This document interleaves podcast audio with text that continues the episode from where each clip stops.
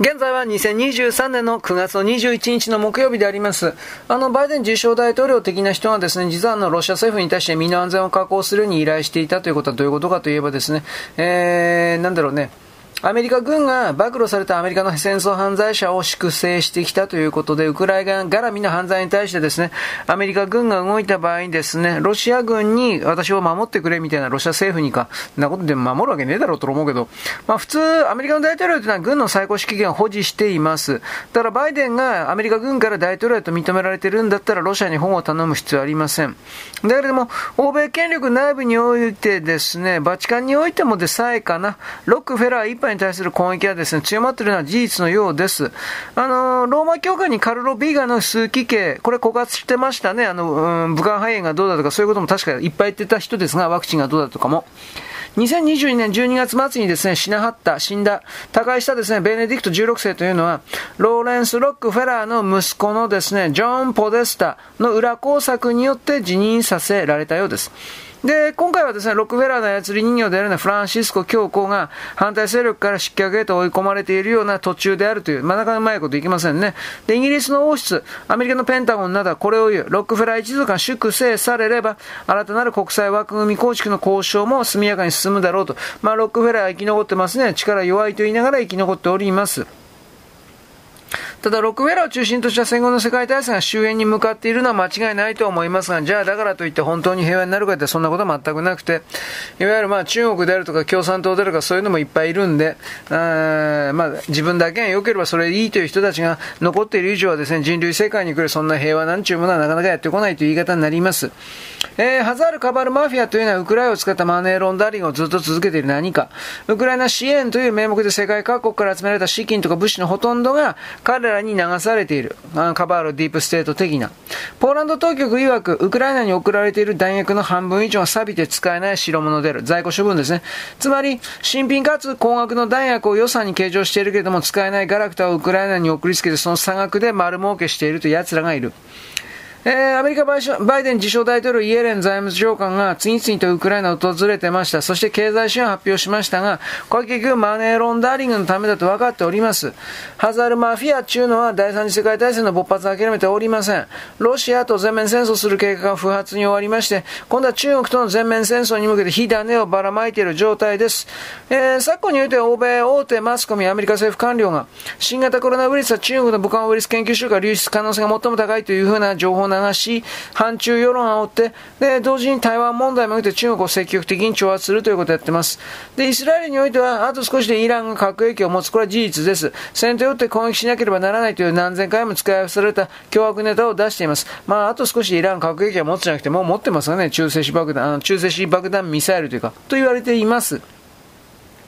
で、えー、ハザールマフィアたちが第三次世界大戦を勃発させたい理由というのは、アメリカの倒産問題をごまかすためではありません。いわゆるあのワクチン犯罪に対する法の追及を恐れているとは言えるでしょう。ワクチン被害の詳細が世界各地で続々と報告されております。今でも。イギリス政府も新型コロナウイルスに比べてワクチンの方が24倍も死亡リスクが高いというデータを公表してます。これ2ヶ月前ぐらいかな。で、たくさんの国でワクチン被害をめぐる裁判始まっていますが、安全確認をしないで多くの人に危険なワクチンを打ったという訴えに対してファイザーとかの製薬会社は、政府の命令で動いたから我々に責任はないと主張しています。であるなら最終的に政府関係者の多くが刑事責任を負うということになっちゃう。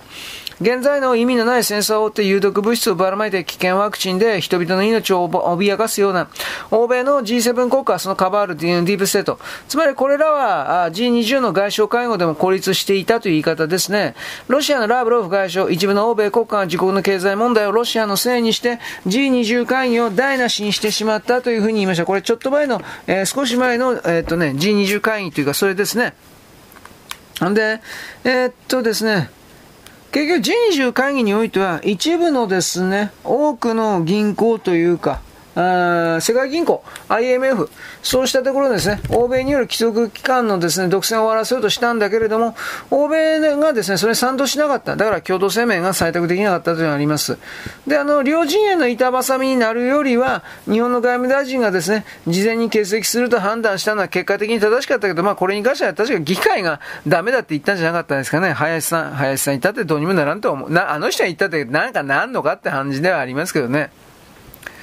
えー、で、まあ結局ですね、ハザルマフィアというのは、この彼らを追い出そうという世界の動きに抵抗しているのは間違いないです。で、あの、トルコとかですね、メキシコの大統領がですね、今年の4月の時点で、この日付両方でですね、この時はエルドアンはですね、エルダン大統領は26日でですね、えー、調調子が悪いというふうに、まあ、ウイルス性胃腸炎だというふうに、これブルームバーグ。で、これメキシコ、ロペス・オブラッドール大統領というのは、これあの、新型コロナウイルス感染に伴う血圧低下で一時意識が途絶えた。これ本当かどうかわかんないけどね。うーん、まあ、で、これやっちゃったら、仮に殺しちゃったらね、あの、アメリカ国内に麻薬マフィア含める2000万人以上のメキシコ人がいます。メキシコ系アメリカ人がいます。だからメキシコの大統領暗殺するというのは危険すぎますね。だから、多分これは無理だと思うけどね。あのー、3回目の新型コロナウイルス感染を公表したメキシのロペス・オブラドール大統領というのは、28日にですね、2日後に定例記者会見に復帰という。うーん、どうかなね。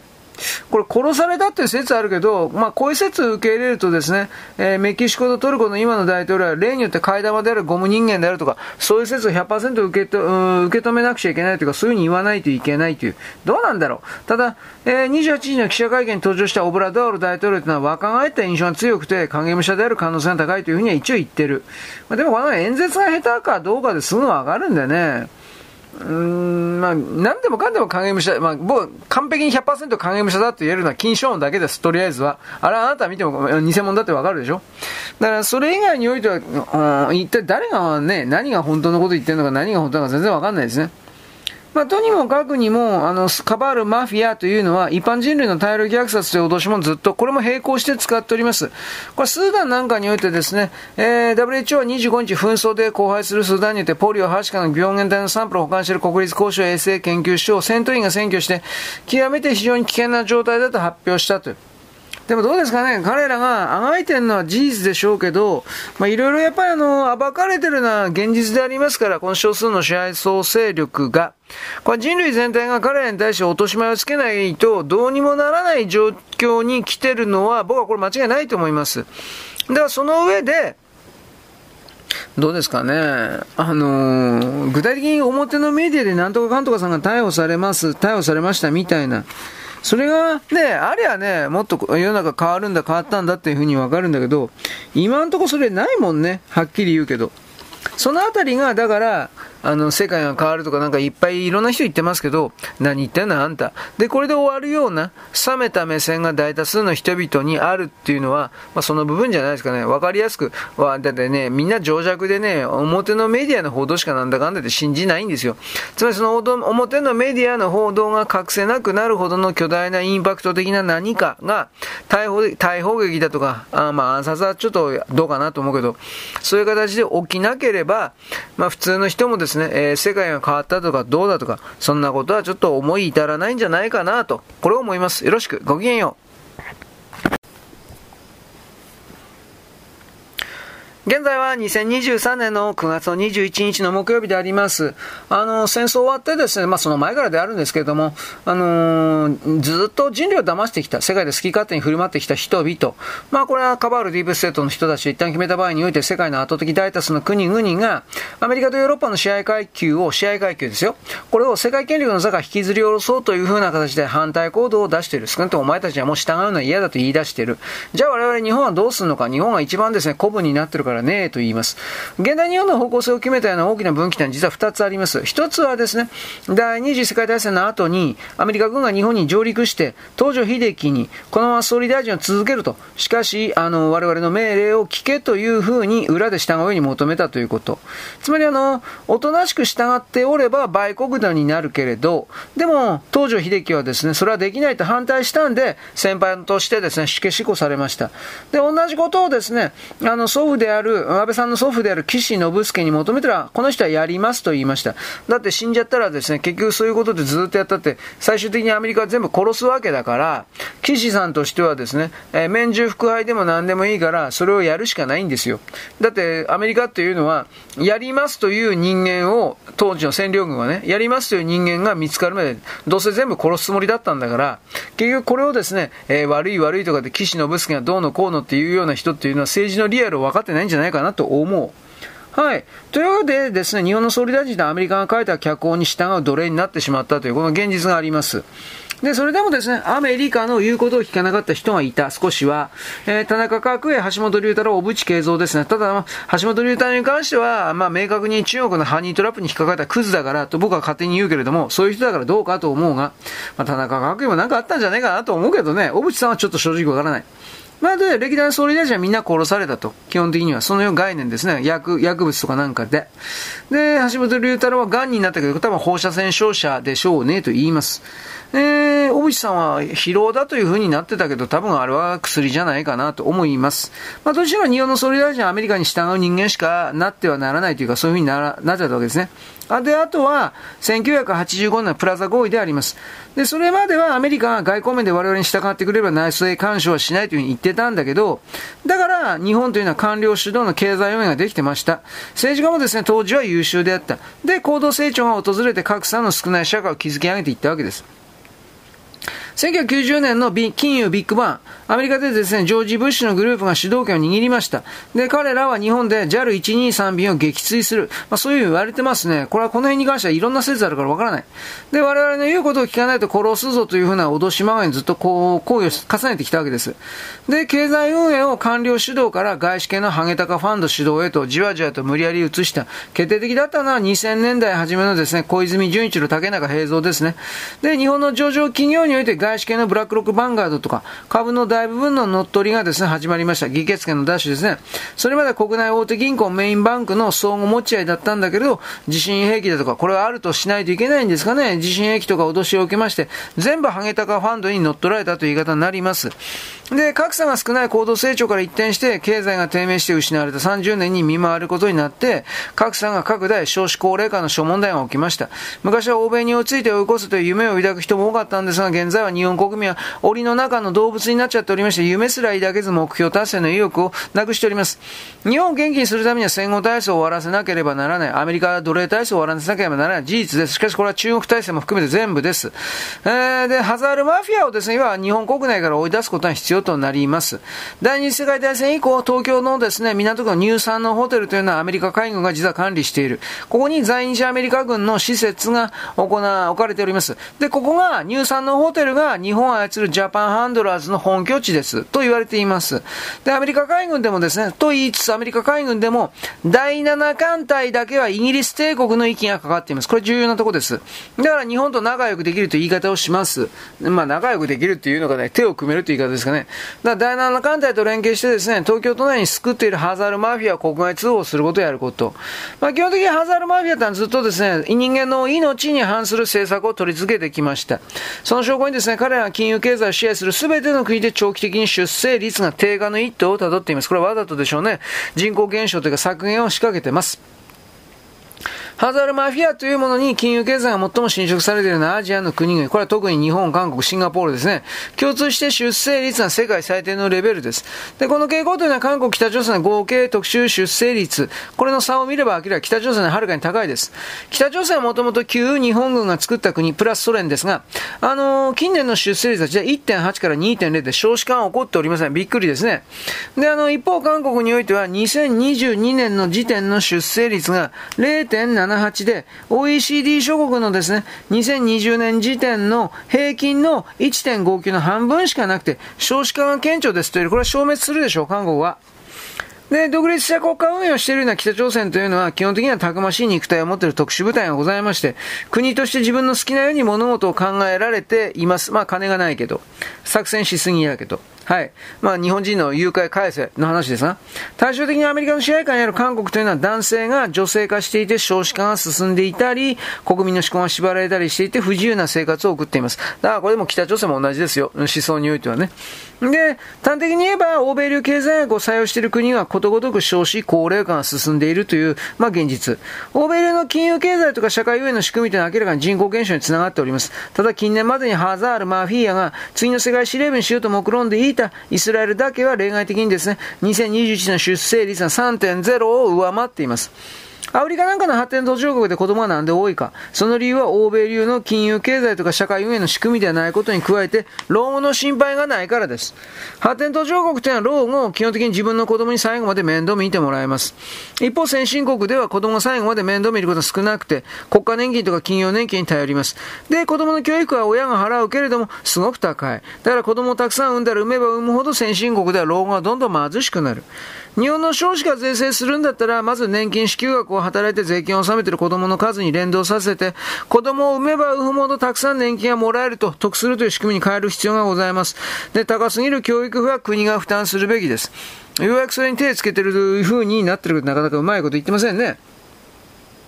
オリンピック選手の金メダル取った人の母親の平均年齢は21歳。女性は20代で子供を産んで育てながらキャリア形成を図ればよいと。これで有名なのがですね、イギリスの鉄の女マガレット・サッチャー。彼女は20代半ばで子供を産みまして、50代で首相になりました。現在の日本はそうでありません。女性は大学まで行ってすぐに社会に出て働いています。で、30代になってようやく仕事が面白くなった頃に子供か仕事かっていう風になっちゃってる。大抵はどっちかを犠牲にしないといけない。これはもう早めに、この20代で産んじゃった方がいいということですね。どう見たって。it. 日本では労働市場の改革が必要だと言われて久しいんですけど、今9割の人は貧しくなってます。で、すべての富が大富豪に吸い上げられているという現実があるからです。つまりこれらの構造というものは結局欧米世界のですね、スタンダードと言われているものを無理やり移植されたことにおける弊害というものが現実化しているというこの言い方になります。日本はこの全てをですね、廃棄する、小バがこんな過激なことは言わないけれども、明らかに日本の生き方、これに合致していないようなものは、まあ、捨てるということはちょっと大げさだったら、大きく、えーえ、改造、改変、変えていく。これは必要だと思います。はい、よろしく。ごきげんよう。現在は2023年9月の21日の木曜日であります。あの、日本では、と一応言いましたが、これ先進国の全てではということになりますね。労働市場の改革が必要です。これは9割の人たちがですね、働いても働いても貧しくなる一方である。全ての富が大富豪に巨大なシステムに吸い上げられていてですね、もう、これあの、分配されない、再分配されない、うん、吸収されるだけになっている。これを改めないとどうにもならないということ。あ、アメリカも同じです。例えば例えば、前回、以前はですね、ゼネラール・モーターズのですね、工場で働く中流階級の人でも、一軒家と自動車を買うことができた。で、奥さんが専業主婦だったとしてもですね、余裕を持って子供を育てられていたんだが、今はみんな貧しくなっちゃって、それができなくなった。日本で全く同じ状況ですね。日本においては去年22年、えーとね、表の発表においては50万人だけど、本当はですね、70万人も人口が減ってます。日本国国家は存続の危機にあります。これ全部ワクチンですね、基本的には。従来の延長線上で多少の補助金を上げるといった政策ではどうにもなりません。危機を脱するような処方箋というのは、日本の戦後の仕組みを変えるしかない。プラザ合意の後の仕組みを全部なくして原点回帰するしかないんです。本当のこと言えば。つまりあの、高度経済成長の時における日本の国の形にですね、戻すしかないんです。しかし、まあ、あれは古い形だから若干は今の形に変えなくてはいけないですが、しっかりと基本線としてはあれに変えないといけないんです。1980年代のやり方を参考にして、経済企画庁を復活させるということ。で、優秀な官僚に働いてもらうということ、これはまあ相当大事だと思います。で、これはですね、あのー、1970年代ぐらいに言ってもかな、には行動成長ずっと続けてました。で、その当時の他の世界というのは日本から学ぼうだとか、日本人の奴隷になるとか、いろいろですね、外国の人は言っていたんです。で、世界各国は日本のシステム、仕組みを勉強しに来てました。で、その後ですね、日本の優れた仕組みが悪質な外資系の企業によって分解されて、いいところが全部壊されてきました。このような歴史を我々は持っています。体験としてこれを持っています。だから、いわゆる日本を1980年代以前の仕組みに戻しさえすれば、ある意味ですね、すごく改善するとは言わんが、今よりははるかに良くなります。結局、シンガポールとか中国が発展したとか言ってるのは、この1980年代以前のやり方をそのままパクってる、コピーしてるだけです。だから発展してるわけです。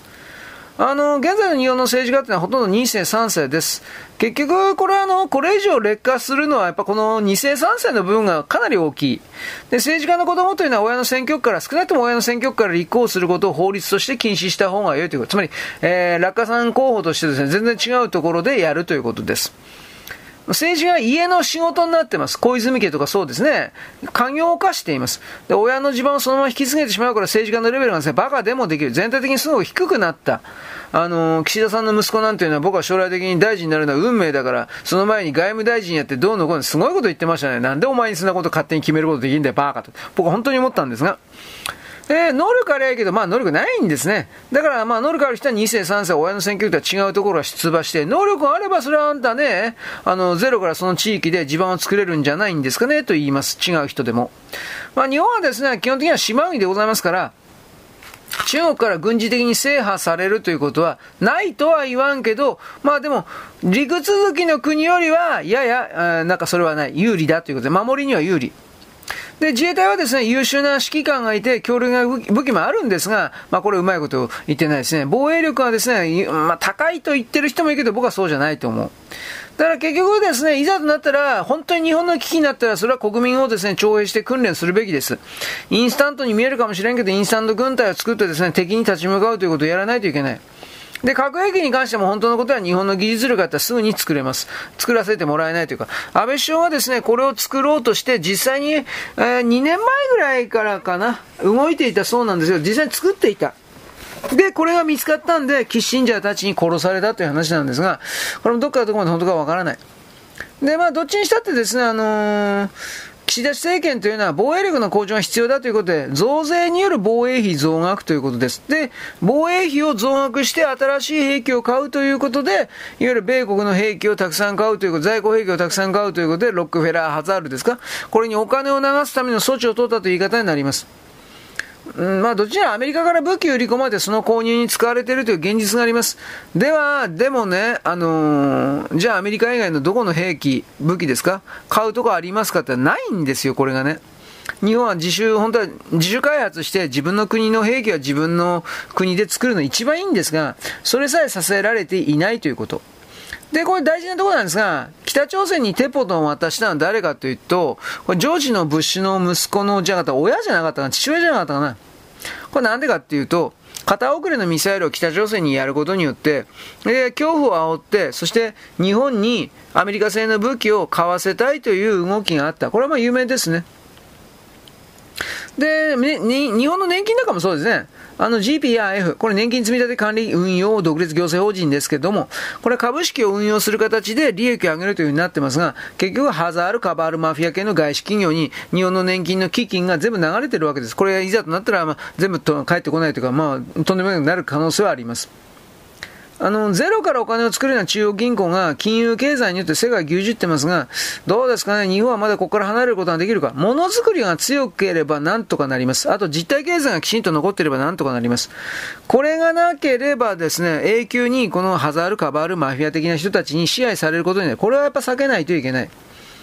あのー、世界がですね、全部の世界がダメになってきます。壊れていきます。で、その中で一番最後までその壊れ具合を遅くした国が次の新しい世界の覇者になります。こういうイメージを言いますけど。